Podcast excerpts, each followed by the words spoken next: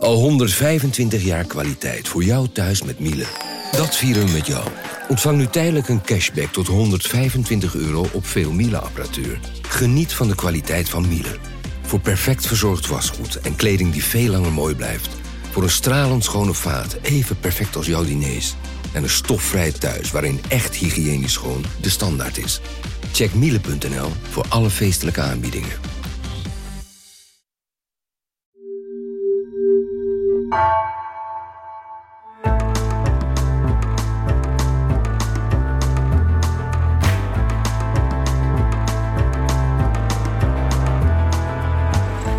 Welkom bij het uur. Sommige vragen worden nooit beantwoord. Ze worden gewoon irrelevant. Wat gebeurt er bijvoorbeeld als je van de rand van de aarde klettert? Toen de aarde rond bleek, was het mysterie verdwenen. In de donkere januari-dagen kijken we dit uur naar de sterren. Er zijn geleerden die zeggen dat de komende tien jaar er bewijs zal komen van buitenaards leven. Stel je dat toch eens voor, dat we niet meer alleen zijn in het universum. Er zijn ook theoretici die vermoeden dat dit niet het enige universum is. Gelukkig maar dat Vincent Ike hier is, sterrenkundige en kunstenaar. En volgens mij heeft hij het recept voor eeuwige jeugd ook nog in zijn bezit. Welkom bij het uur met Vincent Ike. Vincent Ike, hartelijk welkom. Wat leuk dat je langs wilde komen. Dank je wel daarvoor. Nou, bedankt voor de uitnodiging. Je komt als geroepen trouwens, want, want uh, ja, we, we, komen er weer helemaal niet uit. Liep hier rond uh, over, over de burelen. Ik had ineens een vraag, misschien is het een hele domme vraag, maar ik dacht, wat is eigenlijk ruimte? We hebben het altijd over, over ruimte. Mm -hmm. en wij zitten hier aan een tafel, er zit een tafel, maar er zit ook ruimte tussen mm -hmm. ons in. Nou ja, dat lijkt dan niets, maar daar, daar zit, zit onder meer de zuurstof in die wij inademen. Dus dat, dat is toch ruimte. Maar dan heb je de ruimte in het heelal, dus de, de materie tussen objecten in. Maar dat heelal dijt ook weer uit mm -hmm. in het niets. Dus het geheel van de ruimte dijt uit richting iets. En dat is waar ik het spoorbijster raak. en mij afvraag, wat, wat bedoelen we eigenlijk als we zeggen ruimte? Nou, je, je hebt jezelf met je vraag eigenlijk al vastgespijkerd. Want uh, als je zegt de ruimte dijt uit in het niets. En dat soort dingen, dat, dat is geen natuurkunde. Zo werkt het helemaal niet. Voor natuurkundigen um, zijn dit, nee, zijn dit nee, nee, nee, nee. vragen. Laten we, laten we teruggaan naar het allereerste. Want je had het ook al over materie en zo. Ons heelal is gebouwd uit deeltjes, ruimte en tijd. En dat zijn alle drie vier zou je kunnen zeggen. Ruimte, tijd is eigenlijk één ding, maar tot daar en toe. Deeltjes, ruimte en tijd zijn wat het heelal maakt. Dus ruimte is bouwmateriaal. Ruimte is net zo echt als bakstenen en cement. En dat ruimte echt is, blijkt uit het feit dat ruimte structuur kan hebben. Als ruimte niets was, dan had het verder ook geen eigenschappen, maar het heeft wel meetbare en merkbare eigenschappen. Dus om een voorbeeld te noemen, um, materie kromt de ruimte. Dus de ruimte rondom de zon is krom, omdat daar een hele hoop materie samengepakt zit in die prachtige bol die wij de zon noemen. De kromming van de ruimte merk je doordat als je door die ruimte beweegt, je een kromme baan aflegt. Dat kun je snappen, bedoel, kromme ruimte geeft kromme banen. Dus de planeetbanen zijn gekromd, omdat de ruimte rondom de zon gekromd is. Dat werd vroeger gedacht dat dat door de zwaartekracht kwam, maar zwaartekracht bestaat helemaal niet. Zwaartekracht is een historische term voor de gevolgen van de kromming van de ruimte. En uh, je had het net ook al over de uitdijing van het heelal. Het heelal dijt niet uit doordat materie, bijvoorbeeld onze, onze sterren, door de ruimte bewegen. Maar het heelal dijt uit omdat er steeds meer ruimte bij komt. Dat is de uitdijing van het heelal. Nou, nou zou ik willen zeggen, nu begrijp ik het, maar dat is helemaal niet waar. Nee, ik straks even terugluisteren, want meer dan dit is er echt niet te vertellen op dit moment. Wat, wat we niet weten, eventjes, om, om mezelf ook eventjes een lesje te leren. Um, wat wij niet weten is hoe dit gebeurt. Dus wij weten dankzij Einstein, die daar in 1916 zijn algemene relativiteitstheorie over gepubliceerd heeft, dat uh, materie de ruimte kromt. Dus de zon kromt de ruimte, het melkwegstelsel kromt de ruimte enzovoort. Maar we weten niet hoe. Hoe vertelt de zon aan de ruimte eromheen dat die ruimte een bepaalde kromming moet hebben? Dat weten we niet. Daar zit een mechanisme achter. En ooit zullen we hopelijk ontdekken hoe dat precies in elkaar zit, maar dat weten we niet. Dat is nog een groot mysterie. Ja. Dus, dus alles is ooit heel klein geweest, samen begonnen in die, in die materie kort na de oerknal. Mm -hmm. En dat is dat enorme universum, bijna niet te overzien, maar dat was ooit minuscuul samengebald, Nou, al die materie. Nee, want als je dat op die manier formuleert, dan ben je opnieuw bezig met een soort mentaal beeld eh, neer te zetten wat niet klopt.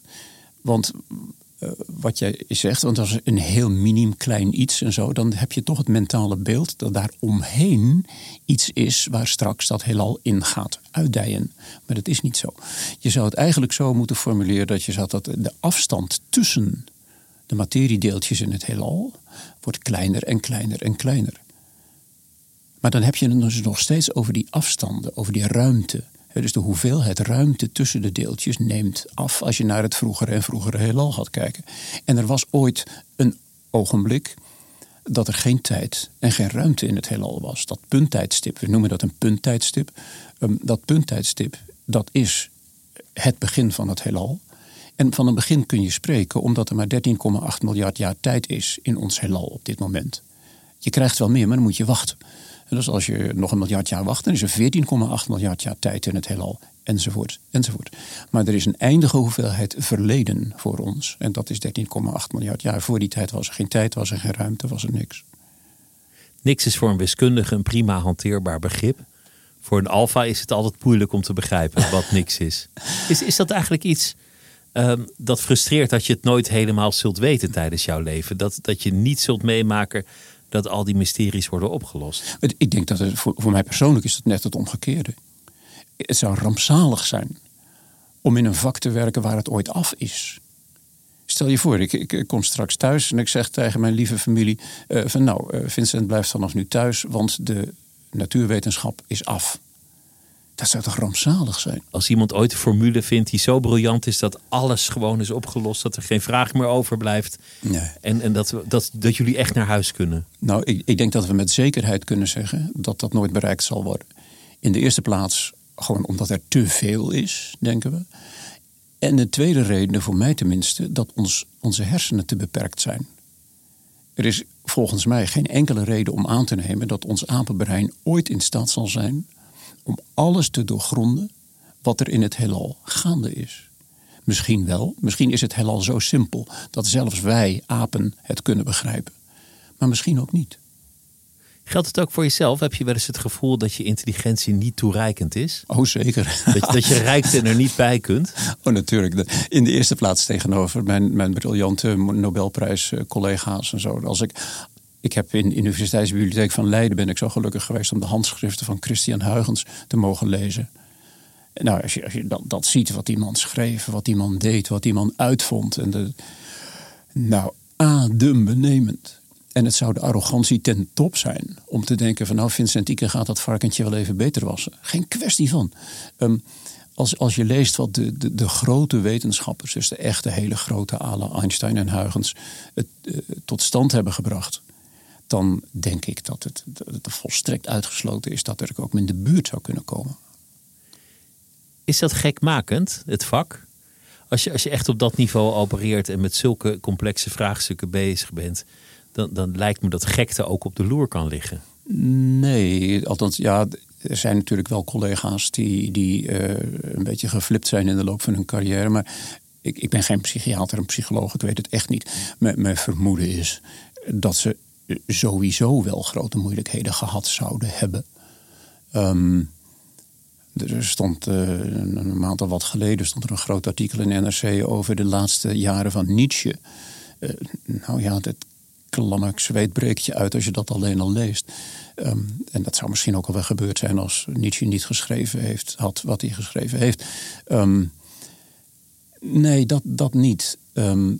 Wat er aan emotie bij komt, zijn, zijn twee dingen voor mij hoor. Ehm, in de eerste plaats de, de paar dingen die ik heb ontdekt en kunnen, kunnen berekenen en zo. Van ik denk van dat klopt echt, dat deugt dus echt, dat staat voor eeuwigheid aan me.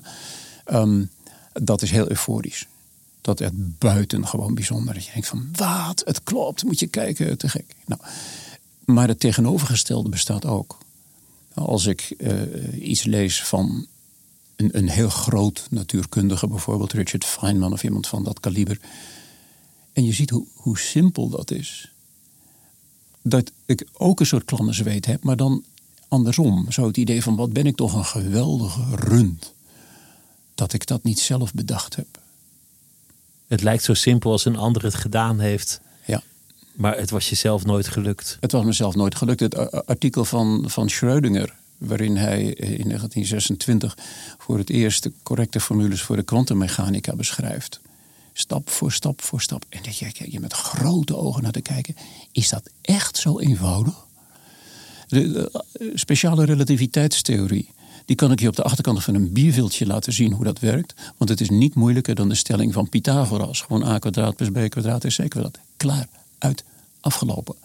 En zelfs iemand als Lorenz, een van de grootste geleerden die Nederland ooit heeft voortgebracht en zo, die, die had dat niet in de gaten. En ik kan mij zo voorstellen dat zelfs Lorenz op een gegeven ogenblik met zijn kop tegen de muren staan bonken van wat oen ben ik dat ik dat niet heb gezien. Ja, aan de andere kant, ehm, er is vreugde. Het is natuurlijk een beetje stom dat ik het niet gezien heb, maar je kunt echt oprecht blij zijn dat iemand anders het wel kan. Zoals ik ook oprecht blij kan zijn als iemand anders magistraal piano kan spelen of eh, een partij tennis of uh, verzin maar iets. Het heeft ook elegantie, een mooie formule. Ja en nee. Een, een, formule moet je uitpakken. Dus als ik bijvoorbeeld de, de, formules van, van de algemene relativiteitstheorie echt zou willen uitrekenen, zou willen berekenen. Nou ja, dan schrijf je 10.000 regels computercode voordat je er een beetje een resultaat uit krijgt. Dus om een voorbeeld te noemen, eh, de collega's die berekenen wat er gebeurt als twee zwarte gaten met elkaar botsen. Nou, dat geef ik je te doen. Dat is echt ongelooflijk ingewikkeld. Terwijl die formule die daarachter zit, die schrijf je eh, ja, op een postzegel schrijf je die op. Dat is niks. Wat is je favoriete formule? Heb je die? Eén formule waar, waar je, waarvan je altijd denkt: goh, ja, dat, ja dat mijn, is mijn favoriete formule heb ik toevallig afgelopen ehm, vrijdag een, een, college over gegeven voor HOVO, dat is Hoger Onderwijs voor Ouderen. Um, over de slingerformule van Christian Huygens. Christian Huygens was de eerste die een formule gebruikte in de theoretische natuurkunde. Dus dat is sowieso al helemaal geniaal. Maar bovendien een formule waarin hij beschrijft wat de centrifugale versnelling is. Dus als je een, een gewicht aan een touwtje rondslingert, wat voel je dan? En ehm, dat is een formule van niks. G is v kwadraat gedeeld door R. Pats. Zo kort, zo klein, zo fantastisch. En de, de, de manier waarop de Huygens dat gedaan heeft, is adembenemend. Dat hij, hij wist dat Galilei had bewezen dat een, natuurlijke valbeweging een paraboolbaan is. En hij zei, kijk, zo'n paraboolbaan, zo'n parabool is krom. Die krom betekent dus dat er een versnelling is, de richting van de snelheid verandert. En door een cirkel zo goed mogelijk aan te passen aan die holte van die parabool. En dat was sinds, Archimedes was al bekend hoe je dat doet. Misschien nog voor die tijd, dat weet ik niet precies. Door die formule waarbij je een, een cirkel aanpast aan een parabool te gebruiken. Kon Huygens laten zien dat de centrifugale versnelling gelijk is aan het kwadraat van de snelheid gedeeld door de kromte straal. Punt uit. En dat was, boe, het moet het geweest zijn, 1660 of daaromtrent. Verplitterend knap. Dat is mooi. Het is ook een soort taal. Wanneer wist je dat je daar aanleg, aanleg voor had? Want, want het is niet dat jij komt uit een, uit een, een familie van natuurkundigen, zover ik weet. Nee, nee, nee. Uh, mijn vader was kunstschilder en uh, mijn moeder was kinderjuf. Um, in een, een welgestelde Haagse familie. En um, nee, nee, nee. Maar uh, mijn ouders hebben mij altijd gewoon lekker mijn gang laten gaan. Dat is een van de grote vormen van geluk die ik in mijn leven heb gehad. Dat, ja, mijn ouders vlak na de Tweede Wereldoorlog die vonden natuurlijk dat je moest iets goeds doen voor de mensheid. Het moest opnieuw opgebouwd worden. Moest, de vrede moest bevochten worden, zeg maar. Dus ze hadden het idee van, nou, dan moet je medicijnen gaan studeren. En dat, dat, zag ik wel wat in. Alleen dat bleek gewoon niks voor mij te zijn. En dat ik um, dat ik de exacte vakken zo, zo, zo leuk vind. Dat was op de middelbare school al zo. Maar op, uh, op mijn gymnasium waren de exacte leraren waren knoeiers. Dat was echt drie keer niks. Ik heb een keer een nul. Wist je dat toen al? Dat is, oh, God, er ja, van? Oh, nee, absoluut. Ik kreeg een keer een nul voor een repetitie uh, wiskunde. Omdat ik bij een meetkundige bewijs een hulplijn had gebruikt. En de leraar had besloten dat hulplijnen pas later komen. Dus Vincent kreeg een nul voor zijn repetitie. En ik ging daarmee naar mijn opa. Mijn, mijn, mijn uh, opa van vaderskant was schoolmeester in Alphen van der Rijn. En um, die had als hobby wiskunde. En de grap was dat uh, als we elkaar een keertje tegenkwamen, een verjaardag of zo, dan uh, liet opa mij een meetkundig bewijs zien en daagde mij dan uit om de volgende keer dat we elkaar tegenkwamen met een ander bewijs van dezelfde stelling te komen. Wat didactisch geniaal was. Want je wist al dat die stelling er was. Je had het al zien gebeuren.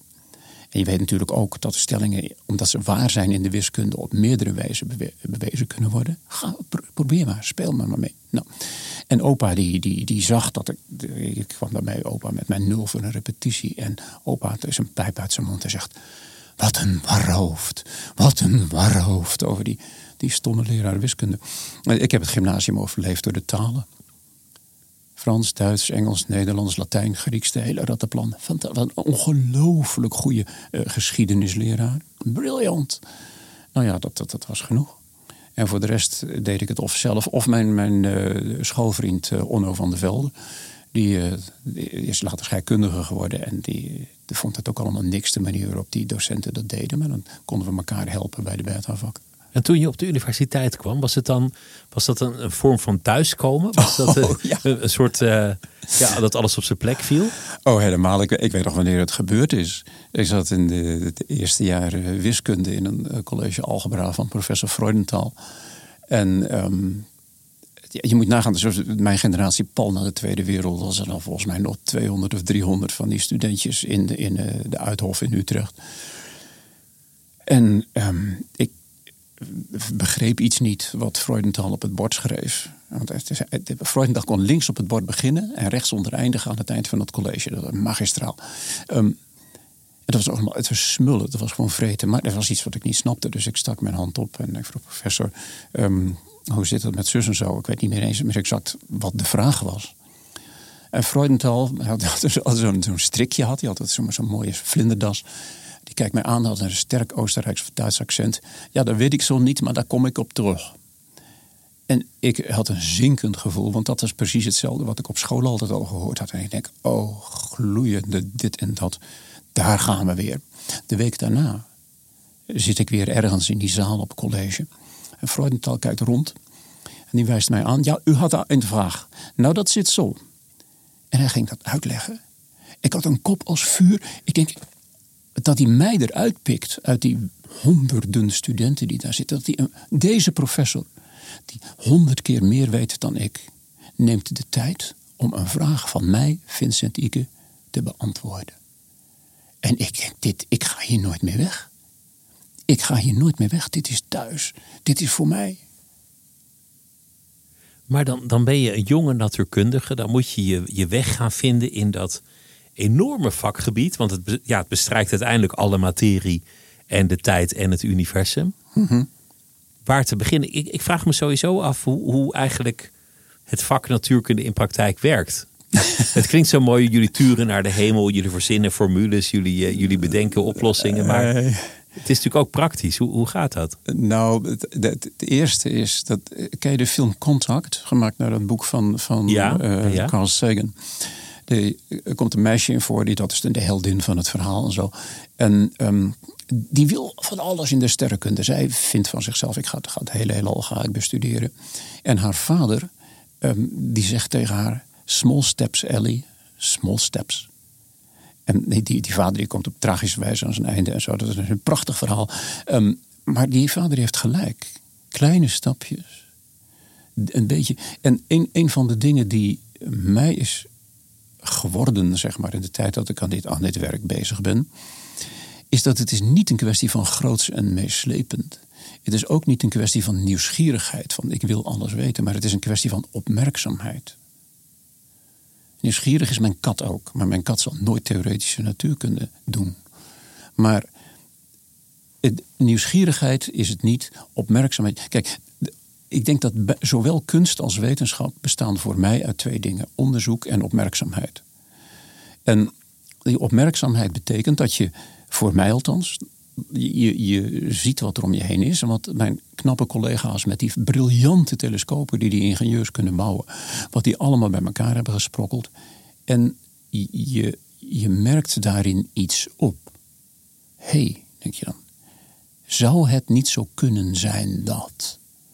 En dat, dat zou het niet zo kunnen zijn, is dan het volgende essentiële onderdeel. En opnieuw Huygens citeren. We, we danken aan Huygens de eerste beschrijving daarvan. Dat als je één keer iets hebt opgemerkt, dan ben je er nog niet. Want je bent bezig met je af te vragen wat zit daarachter. En het antwoord op de vraag wat zit daarachter krijg je nooit vanzelf aangeleverd. Al zou je terabytes aan gegevens over het heelal hebben, dat helpt niet.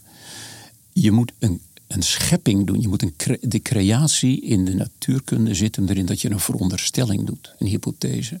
Zou het niet zo kunnen zijn dat? En Huygens laat zien dat je er dan nog niet bent, want op basis van die veronderstelling moet je een voorspelling doen.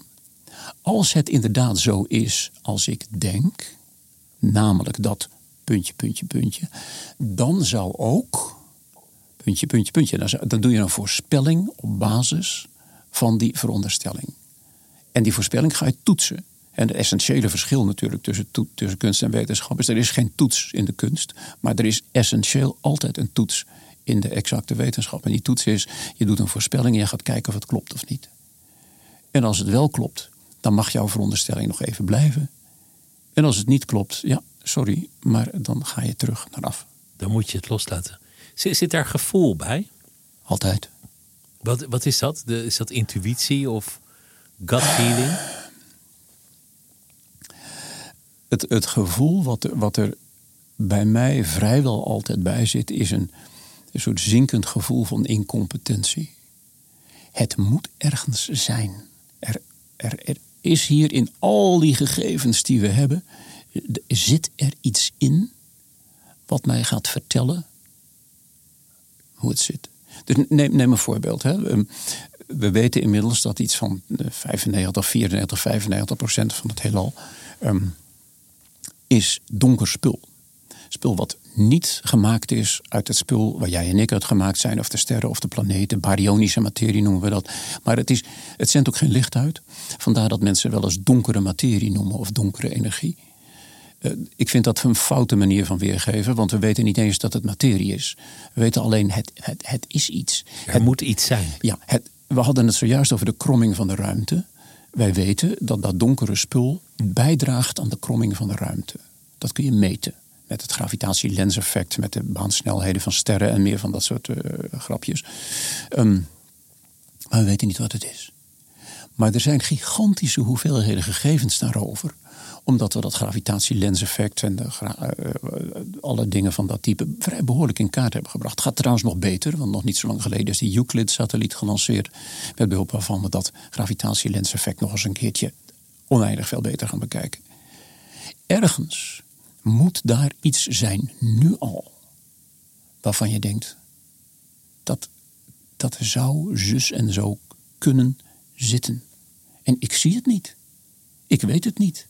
En dat, is, dat geeft een, een, een, een naar. Wat je had over emotie, dat geeft gewoon een, een naar gevoel van incompetentie. Van, van, van, nou, ik zou niet zeggen domheid, want ik denk echt niet dat ik dom ben. Maar. Ehm, het is wel frustrerend. Oh, zeker. Oh, absoluut. Het is, is bloedfrustrerend. Het is een frustrerend vak. ja, nee, daar word ik niet vrolijk van. Ik vind het zo mooi dat natuurkunde tegenintuïtief is voor, voor, voor een leek. Als bijvoorbeeld Einstein zegt: uh, de, de tijd is relatief. Zo voelt het niet voor de meeste mensen. Ik denk dat de meeste mensen gewoon op hun boerenverstand afgaan zullen zeggen: nee, de tijd is altijd voor iedereen hetzelfde. Nee. En dat is interessant dat op een gegeven moment de natuurkunde met harde bewijzen een andere kant op gaat dan, dan je puur op gevoel zou zeggen. Jawel, maar dat komt omdat jouw gevoel gevoed wordt door je zintuigen. Dat is maar goed ook, want anders ging je dood. Dus je, je gevoel wordt gevoed door je zintuigen. En die zintuigen die zijn er in samenwerking met de rest van je lichaam om ervoor te zorgen: A. Dat je voedsel binnenkrijgt en overleeft. B. Dat je je voortplant, want anders is de soort afgelopen. C. Dat je jezelf verdedigt tegen vijanden of roofdieren. Enzovoort. Enzovoort. Daar zijn jouw zintuigen voor gemaakt. Zintuigen zijn helemaal niet gemaakt voor de natuurkunde. Het is een groot wonder dat onze zintuigen samen met ons verstand überhaupt in staat zijn om er iets van te snappen. En dat, dat wij dus verder kunnen gaan op die weg van wat zit daarachter. Hoe zou dat kunnen zijn? Dat, ik denk dat niet dat op dit moment de enige bioloog is die snapt hoe het mogelijk is dat wij dat die faciliteit hebben dat wij dat, wij dat kunnen. Dus nee, je, je bent er gewoon niet voor gemaakt. Maar je zou het als volgt kunnen samenvatten. Natuurkunde is heel vreemd. Dat moet zo zijn. Want onze zintuigen, die gewoon zijn, zijn niet gemaakt voor natuurkunde. Dus natuurkunde is heel vreemd. Maar natuurkunde wendt. Als je lang in dit vak zit, als je er zelf intensief mee bezighoudt, als je ziet wat je knappe collega's allemaal bij elkaar gesprokkeld hebben, dan raak je daaraan gewend. Dus je had het over relativiteit. Het feit dat tijd relatief is, omdat de lichtsnelheid absoluut is, zoals Einstein heeft laten zien, ja, dat, dat is volstrekt maf als je dat voor het eerst ziet. Maar ik had het er net al over dat je op de achterkant van een bierviltje kunt laten zien hoe het werkt. Met de stelling van Pythagoras. En dan zijn we klaar. Dan is het gewoon af. Die speciale relativiteitstheorie. Ja, je moet het een ander invullen uh, in de marge. Maar dat is eigenlijk de essentie. Heb je dan in de gaten. En dat dat heel vreemd is, ja, dat is zo. Treft dat jou nog wel eens? Als je, als je bijvoorbeeld leest over deeltjes die verbonden zijn. Die, terwijl er een enorme afstand tussen zit. Maar, hmm. maar die toch aan elkaar gelieerd zijn. Dat, dat, voelt, dat voelt zo raar. Dat voelt als een soort abacadabra voor een leek. Ja, dat jammere daarvan is dat die kwantumverschijnselen waar je het over hebt... vaak op een beetje een te vereenvoudigde manier worden weergegeven. Uh, um, het, het, komt nogal eens voor dat ofwel mijn collega's ofwel sommige wetenschapsjournalisten denken dat hun publiek het toch niet kan snappen. En dan gaan ze het kapot vereenvoudigen. Maar Waardoor je bij abacadabra uitkomt. Precies, maar dat is, dat is helemaal niet nodig. Eh, denk bijvoorbeeld aan het volgende. Ik heb, uh, ik heb hier twee, uh, twee gymschoenen aan. En in mijn linkerschoen doe ik in een doos. En mijn rechterschoen doe ik in een identieke doos. Die je van buitenaf niet van elkaar kan onderscheiden. Die hussel ik door elkaar. En één daarvan zet ik op de maan. En de andere laat ik hier in de studio staan. Op het ogenblik dat jij die doos openmaakt. En je constateert dat daar een rechterschoen in zit op dat moment weet jij met absolute zekerheid dat er op de maan een doos is met een linkerschoen. Dat wil niet zeggen dat die linkerschoen en die rechterschoen met elkaar communiceren van wat zullen we nu eens een keertje uitvreten. Nee, dat is zo geweest omdat je het zo gemaakt hebt. In het kwantumgeval noem je dat verstrengeling. Uh, die verstrengeling die is gefabriceerd, die is opzettelijk zo in elkaar gezet. Die deeltjes hebben een gemeenschappelijke oorsprong? Nou, uh, bijna. Die hebben een gemeenschappelijke geschiedenis. En die geschiedenis die kun je beïnvloeden. Dat, dat, dat, het gaat op, eh, technisch gesproken is het extreem complex. En daar heb ik zelf niet voldoende verstand van om dat te kunnen uitleggen. Maar um, dat kan. En ja, in werkelijkheid is het een stapje ingewikkelder. Want um, het wordt pas ingewikkelder als je dat experiment met die schoenen herhaalt. Dan blijkt dat deeltjes iets ingewikkelder in elkaar zitten dan een linkerschoen en een rechterschoen. En dat komt omdat deeltjes zoveel kleiner zijn dan een schoen. Um, dat is voor het eerst uh, in een formule weergegeven door John Bell, uh, helaas al overleden natuurkundige. En die zogenaamde Bell-ongelijkheid kun je toetsen. Door hetzelfde experiment met tussen aanhalingstekens een linkerschoen en een rechterschoen, in dit geval het ene deeltje en een verstrengeld deeltje, heel vaak te herhalen.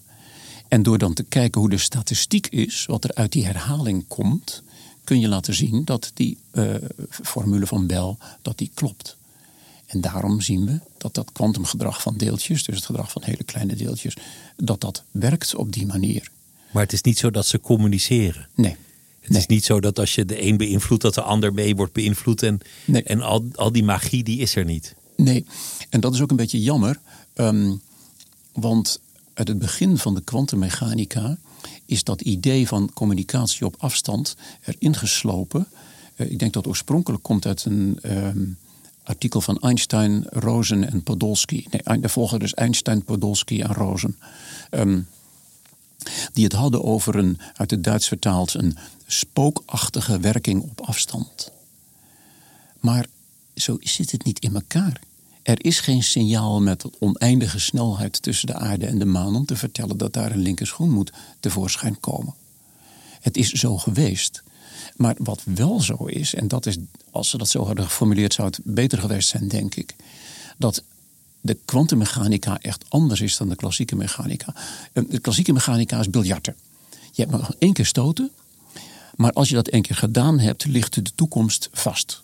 Vandaar dus ook dat biljarten een heel intelligent eh, sport is. Want jij moet in je geest reeds een beeld gevormd hebben van wat er gebeurt als ik op deze manier afstoot. Maak ik dan een karambol of niet? Maar op het ogenblik dat je die klik gehoord hebt van het afstoten, ligt de toekomst vast. En kwantummechanica is helemaal anders. Bij klassieke mechanica behoort bij één begintoestand altijd één bepaalde toekomst. En in de kwantummechanica is het zo dat dezelfde oorzaak niet altijd dezelfde gevolgen heeft. Het enige wat je in de kwantummechanica kunt doen is een oorzaak pakken, dus een deeltje wat een bepaalde kant op gaat, en een gevolg meten of een deeltje ergens is aangekomen. En dan vaststellen hoe waarschijnlijk het is dat bij die begintoestand die eindtoestand hoort. Dat is alles wat je kunt doen. Vandaar dus ook dat ik zojuist zei over dat, dat experiment van Bell met die schoenen. Dat je het experiment heel vaak moet doen. En hoe vaker je het doet, hoe meer je een beeld krijgt van de waarschijnlijkheidsverdeling. Wat de kans is dat ik hier een elektron aantrof, eh, als ik daar een elektron had losgelaten. Dit is volgens mij de, de grote uitdaging, hè? om al die theorieën met elkaar in overeenstemming te krijgen op dit moment. Ja, en niemand weet op dit moment hoe je dat aan boord moet leggen. Want het is een, er wordt vaak gedacht dat het een wiskundig probleem is. Maar dat, dat is helemaal niet waar. Um, er was een, een uh, Duitse uh, theoretische natuurkundige, Sabine Hossenfelder. Die heeft een boek geschreven, Lost in Math.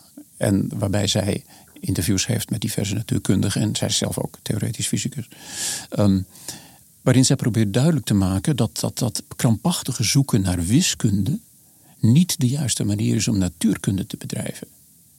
Die wiskunde, dat komt wel. Je moet eerst opmerkzaamheid hebben. Is er van zit zus, het zou kunnen zijn dat. Dus um, het, dat die wiskunde in eerste instantie niet gaat helpen, helpen, dat weet je al, omdat er een conceptueel probleem is. In de klassieke mechanica is het zo dat dezelfde oorzaak altijd dezelfde gevolgen heeft, met zekerheid. In de, klasse, in de kwantummechanica is het zo dat dezelfde oorzaak niet altijd dezelfde gevolgen heeft. En die twee dingen sluiten elkaar uit. Ik heb nog nooit een wiskundige formule gezien waar je duidelijk kon maken dat die twee met elkaar in overeenstemming zijn.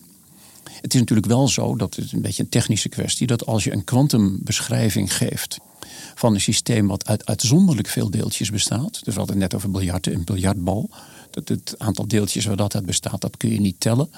Um, die gedraagt zich volgens de klassieke mechanica, hoewel het, als je het op de keper beschouwt, een kwantumobject is. Is tenslotte gemaakt uit atomen en elektronen en de rest van die prachtige spullen.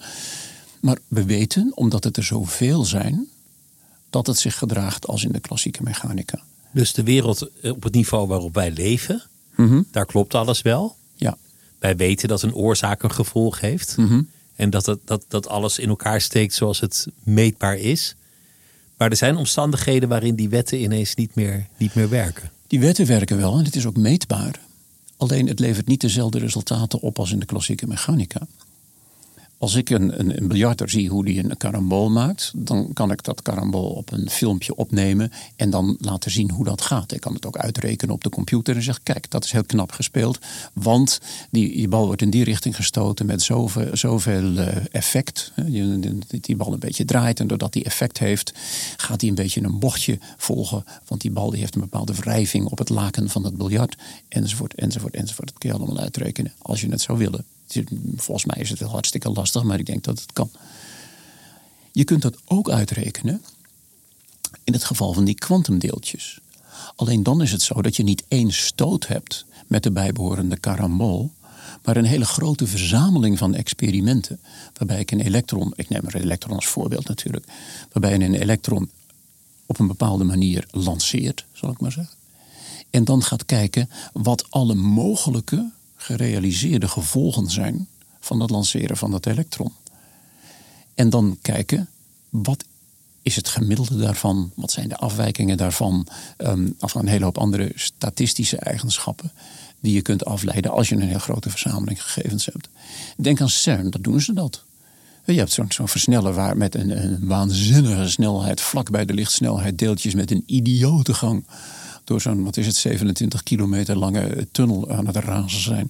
En ze knallen ze tegen elkaar. En ik van, nou, één keer moet toch genoeg zijn. Maar nee hoor. Als het, als het een kwestie van biljarten was met die elementaire deeltjes, dan was het genoeg om twee protonen één keer op elkaar te knallen en klaar is Kees. Dan kun je CERN wel opdoeken, maar dat is niet zo. Je moet die experimenten doen en nog een keer en nog een keer en nog een keer en nog een keer tot je gigantische smak gegevens hebt.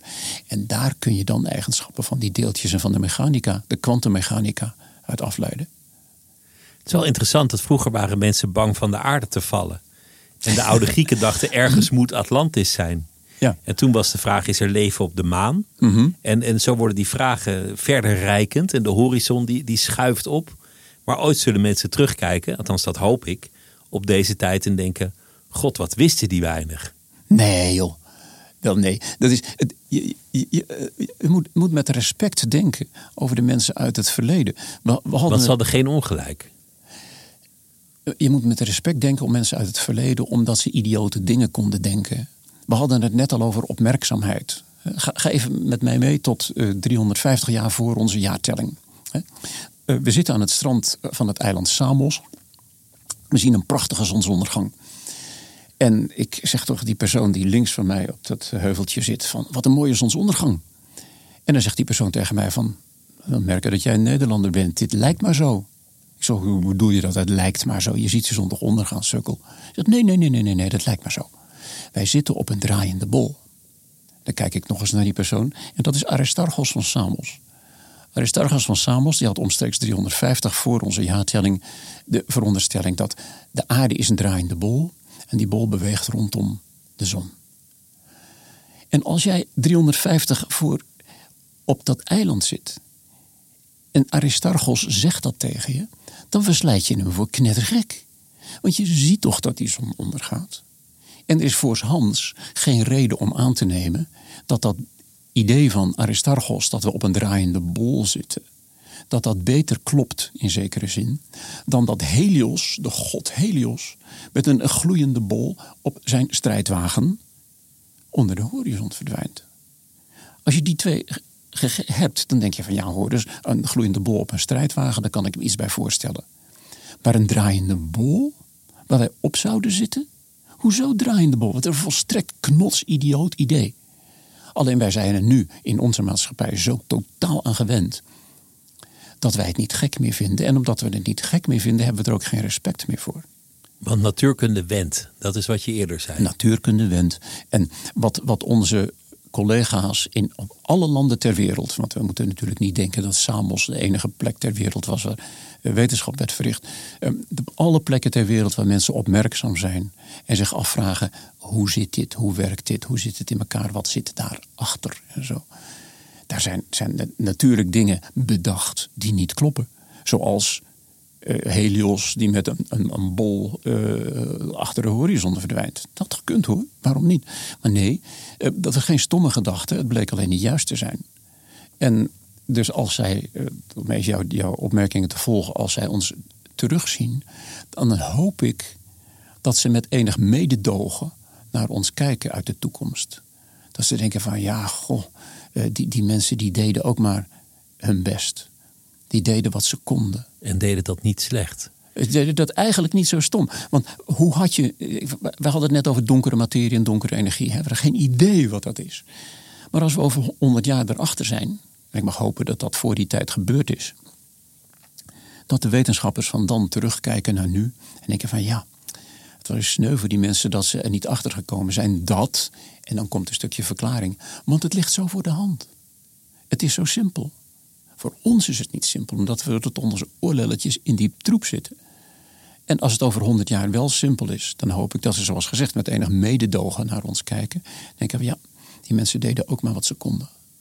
Ik las in de krant Ewine van Dishoek. Die reageerde op een uitspraak van een Amerikaanse professor. Die zei, binnen tien jaar vinden we bewijs van ander leven in het universum. Op een andere plek dan aarde. En zij zei, nou maak er twintig van. maar dat vond ik nog steeds best wel snel. En ik dacht, wat zou dat voor gevolgen hebben als we erachter komen dat dit niet de enige plek is waar leven is op aarde. En dat we daar ook bewijs voor vinden. Welke impact zal dat hebben op de mensheid? Ik denk dat er, dat er twee manieren zijn. Het bewijs zal door bepaalde eh, mensen en bepaalde, ja, hoe moet ik het zeggen, vormen van cultuur eh, ontkend worden. En Er zijn, ook hier op aarde zijn er nog mensen die ontkennen dat de aarde 4,6 miljard jaar oud is.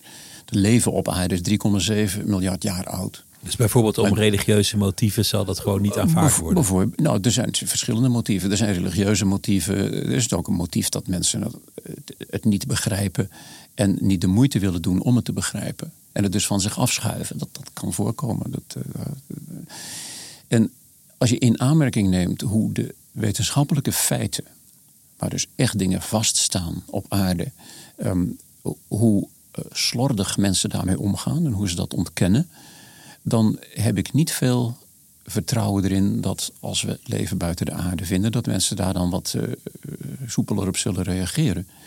Um, het, maar ja, dat moeten mensen zelf weten, daar ga ik niet over. Uh, mijn collega's en ik, wij gaan over de feiten. En wat mensen daarvoor waarheid van fabrieken, ja, dat moeten ze zelf maar zien. Dat, dat, dat, daar heb ik geen, geen invloed op. Maar het zou toch een heel groot gegeven zijn. En het, lijkt erop, laten we eerlijk zijn. Het is aannemelijk dat er meer plekken zijn in het universum waar wel iets van leven moet zijn ontstaan. Het zou raar zijn als, als dit nou net dat ene plekje is waar dat gebeurd is. Ja, daar heb je helemaal gelijk in. En ik denk dat je het nog scherper kunt stellen. Vroeger was het zo, in de tijd van Huygens. Huygens heeft een boek geschreven, Cosmotheoros. Waarin hij onder andere speculeerde over leven op planeten buiten de aarde. Hij bedoelde daarmee de planeten in ons zonnestelsel, zoals Saturnus en Jupiter. Ehm, en Huygens was er vast van overtuigd dat dat er zo zou zijn. Dat er leven op de planeten buiten onze aarde zou zijn binnen ons zonnestelsel.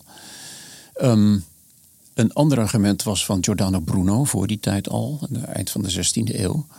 Die beweerde dat als wij zouden zeggen dat er alleen maar leven op aarde is, dat we daarmee de almacht van God beperken. En dat mogen wij niet doen.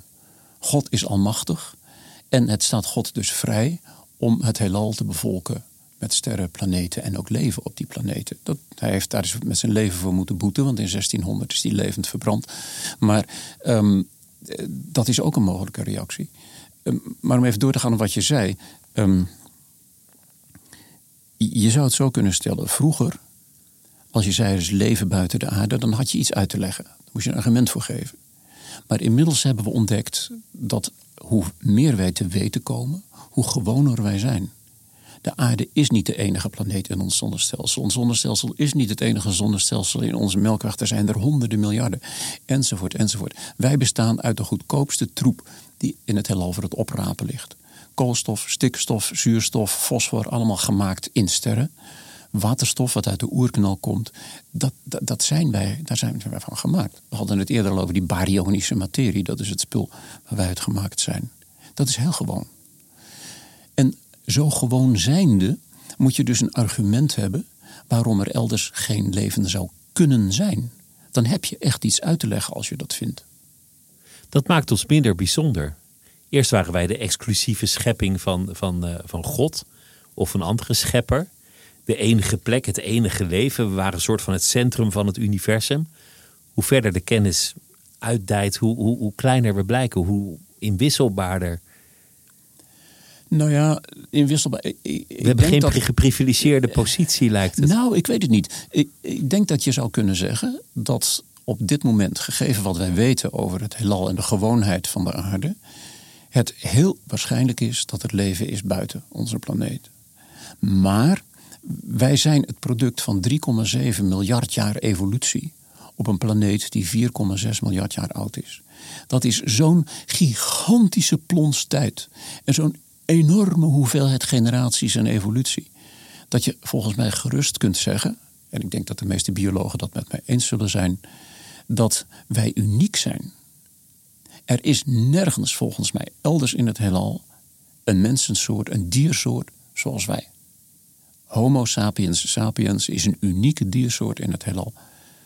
Want wij zijn het product van 3,7 miljard jaar puur toeval. Als er 66 miljoen jaar geleden geen asteroïde was ingeslagen bij Yucatan, dan liepen hier nog dinosauriërs rond. In plaats van wij. Die omstandigheden zijn zo specifiek waar wij uit zijn voortgekomen. Ja. Dan zullen we daar wel de enige in zijn. Ja, maar daarmee is niet gezegd dat, er, uh, dat wij de, dat levensvormen elders en niet zullen kunnen zijn. De, de mogelijkheden zijn eindeloos. Uh, sterker nog, um, ogenblikje, dat was een paar maanden geleden, toen vroeg een collega van de Universiteit Leuven in, in België, die was een samenvatting aan het maken van, waarin aan wetenschappers vroeg, wat is nou jouw meest krankjorme ja, gedachte, veronderstelling enzovoort. En toen heb ik gezegd, ik zou willen uitrekenen wat de kans is dat er leven is buiten de aarde. Want je kunt natuurlijk wachten tot onze knappe collega's met hun telescopen daarachter zijn. Zoals professor Van Dishoek en uh, professor Snelle en andere mensen die daaraan werken. Maar je kunt het ook proberen uit te rekenen. En ik ben theoreticus. Ik zit van, van formules in elkaar, zeg maar. Je kunt proberen het uit te rekenen. Nu weet je natuurlijk dat leven zoals wij dat hebben, is een scheikundig proces. Nou, scheikundige processen kun je ook uitrekenen. Um, alleen, als je geen specifiek proces hebt om uit te rekenen, maar een beetje moet gaan zoeken naar hoe zou leven kunnen ontstaan, ja, dat is gewoon te moeilijk. Dat zijn te veel berekeningen. Maar stel nu, en dat is ook wat ik aan de collega's in Leuven heb eh, geschreven, eh, stel nu dat we in staat zouden zijn om een kwantumcomputer te bouwen. Die kan veel meer en veel andere dingen dan de gewone computers waar we op werken. Wij weten dat um, scheikundige processen zijn kwantumprocessen. En het is dus denkbaar ik zeg niet dat het kan, want ik heb er geen verstand van. Maar het is dus denkbaar dat een quantumcomputer heel erg veel sneller dan een gewone computer kan uitrekenen wat de mogelijke combinaties zijn van alle mogelijke moleculen en hoe, hoe dat evolutie op moleculair niveau zou kunnen gaan. En dan zou het dus mogelijk zijn in principe om uit te rekenen wat de kans is dat er leven is in het heelal. Dat zou mooi zijn, dan weet je alvast iets. Ja, en dat is natuurlijk een beetje, ik plaag uh, hiermee natuurlijk een beetje, want ik denk dat professor Van Dis gelijk heeft dat. Um, uh, als er leven buiten de aarde wordt ontdekt, dan zal dat ongetwijfeld van, van collega Snelle of collega van Tishoek of hun, hun promovendi of medewerkers. Um, maar ik vind het wel leuk om een beetje te plagen en te zeggen, ja, misschien kan je het wel theoretisch oplossen? Ja, misschien dat wij theoretici dan, uh, het al hebben berekend voordat jullie met je telescopen erachter. Maar dan hebben we het en dan zullen we het nog niet kunnen opzoeken. We zullen er niet mee kunnen communiceren. We zullen geen vrienden worden, misschien ook niet eens vijanden. Uh, waarschijnlijk gebeurt er eigenlijk niet zoveel praktisch. Dat gebeurt praktisch sowieso niks. Oh ja, over, over vijanden, nou daar heb je zo eentje. Hebben we altijd gezegd, ja, maar als ze ons bezoeken en zo. Een buitenaardse beschaving die door de Melkweg kan reizen op fatsoenlijke manier. Voor zo'n beschaving is het makkelijker om zelf een planeet te bouwen dan ons te komen veroveren. Die hebben hier niks te zoeken. Hebben helemaal niets te zoeken. Is het niet grappig dat, dat uiteindelijk voor, voor de, de, de, de waarom vragen, waarom leef ik? Wat gebeurt er na de dood? Wat is de zin van het leven? Voor, voor zeg maar de, de, de meer troostende vragen die mensen zoeken, de wetenschap eigenlijk niet zoveel te bieden heeft. Dat, mijn, ik weet niet hoe dat is, ik ben geen filosoof. Mijn persoonlijke opvatting is dat de, de wetenschap, en specifiek de natuurwetenschap, heeft over um, existentiële vragen niets, maar dan ook helemaal niets te zeggen. Is dat teleurstellend? Ik mis het niet. Uh, er, zijn mensen voor wie dat teleurstellend is. Maar um, uh, nee, ik, ik ben werkelijk van mening dat als je als je dat soort existentiële vragen hebt, doe mij dan een plezier en ga in gesprek met de dominee en niet met mij. Die dominee is ook een intelligente vrouw of man. Dat is ook iemand die gestudeerd heeft. Die is ook iemand die zich bezig gehouden heeft met het soort vragen waar jij een antwoord op wilt krijgen. Ga alsjeblieft met de dominee praten, maar niet met mij, want van mij zul je geen antwoord krijgen. En zijn de dominee en de wetenschapper tegengesteld aan elkaar? Oh, helemaal niet. Eh, mijn, collega professor Valke, Heino Valke in, in uh, Nijmegen van de Radboud Universiteit, die is, eh, is ook deeltijd dominee.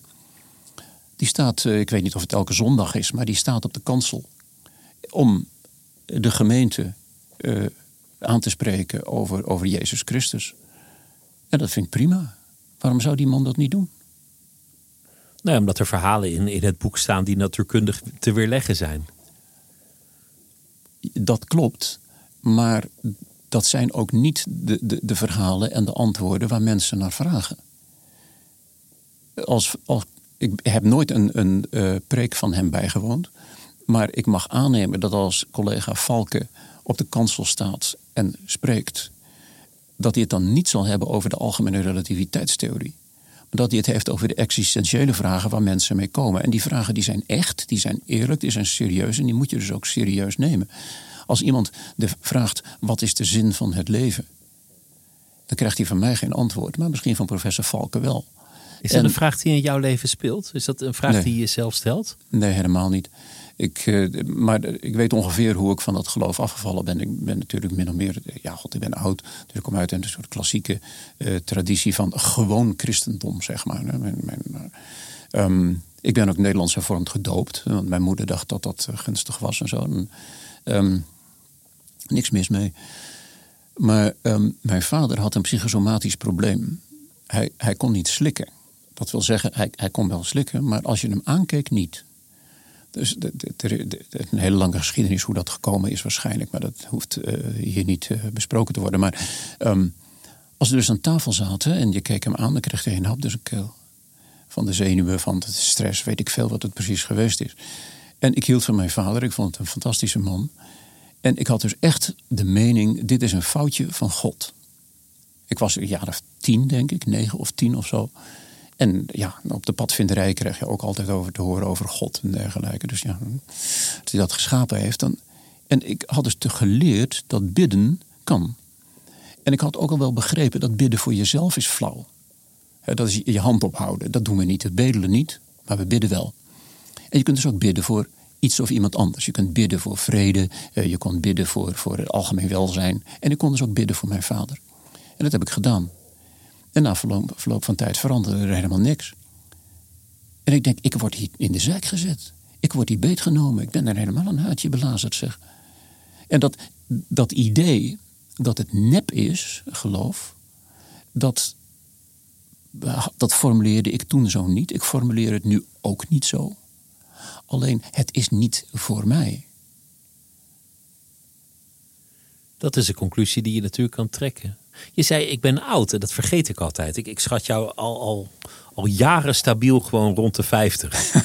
alsof die jaren van je afgeleiden. Alsof je, alsof je het elixir hebt gevonden. De, de toverdrank die we allemaal zoeken. Maar, maar, maar, je bent natuurlijk inmiddels flink de 70 gepasseerd. Ja. Dus, dus ja, eerder aan het eind van het leven dan aan het begin. Dat is zeker waar, ja. Heb je, heb je daar een gedachte bij? Het um, overlijden, het sterven? Ja, in, zekere zin. Een, een, een, van mijn beste vrienden, uh, Jacob, vriend van mij, heeft nog niet zo lang geleden te horen gekregen dat hij uh, onbehandelbare leverkanker heeft. En um, wij spraken daarover. En hij zei tegen mij: Ja, in het begin moest ik wel een traantje laten. Maar nu, en met een grote glimlach op zijn gezicht, ik ben in ieder geval niet in de wieg gesmoord. En dat vond ik een hele wijze opmerking. Je, je, zou Seneca als het ware aan, de, aan, aan het woord horen. Ik heb veel respect voor uh, hoe die vriend van, van mij daarmee mee omgaat. Um, en ik zou over mezelf hetzelfde kunnen zeggen. Ik ben niet in de wieg gesmoord. Al die jaren heb je, heb je gekregen? Ja, een, een, een, een, weliswaar hobbelig, maar, maar een mooi en een prettig leven. En ja, ik heb het oneindige geluk gehad dat ik in Nederland geboren ben. Het is, eh, mensen vragen wel eens aan mij van uh, waar is de volgende Einstein? Dan zeg ik, nou dat weet ik wel. Dat is een twaalfjarig uh, meisje in Darfur. En die wordt straks uitgehuwelijkd aan een vieze oom. En dat is dat. Um, en, en daar hoor je nooit meer wat van? Daar hoor je nooit meer wat van. Dat is een genie dat verloren gaat. Dat is gewoon, gewoon einde oefening. Um, en ja, het... Ik, ik weet niet Kijk, dat, dat idee van dat je geloof iets voor je oplost, dat ben ik toen kwijtgeraakt. Um, dat heb ik nooit eh, terug nodig gehad. Um, en dat nodig hebben, dat, uh, hier was het, een, een Franse, uh, Franse wiskundige.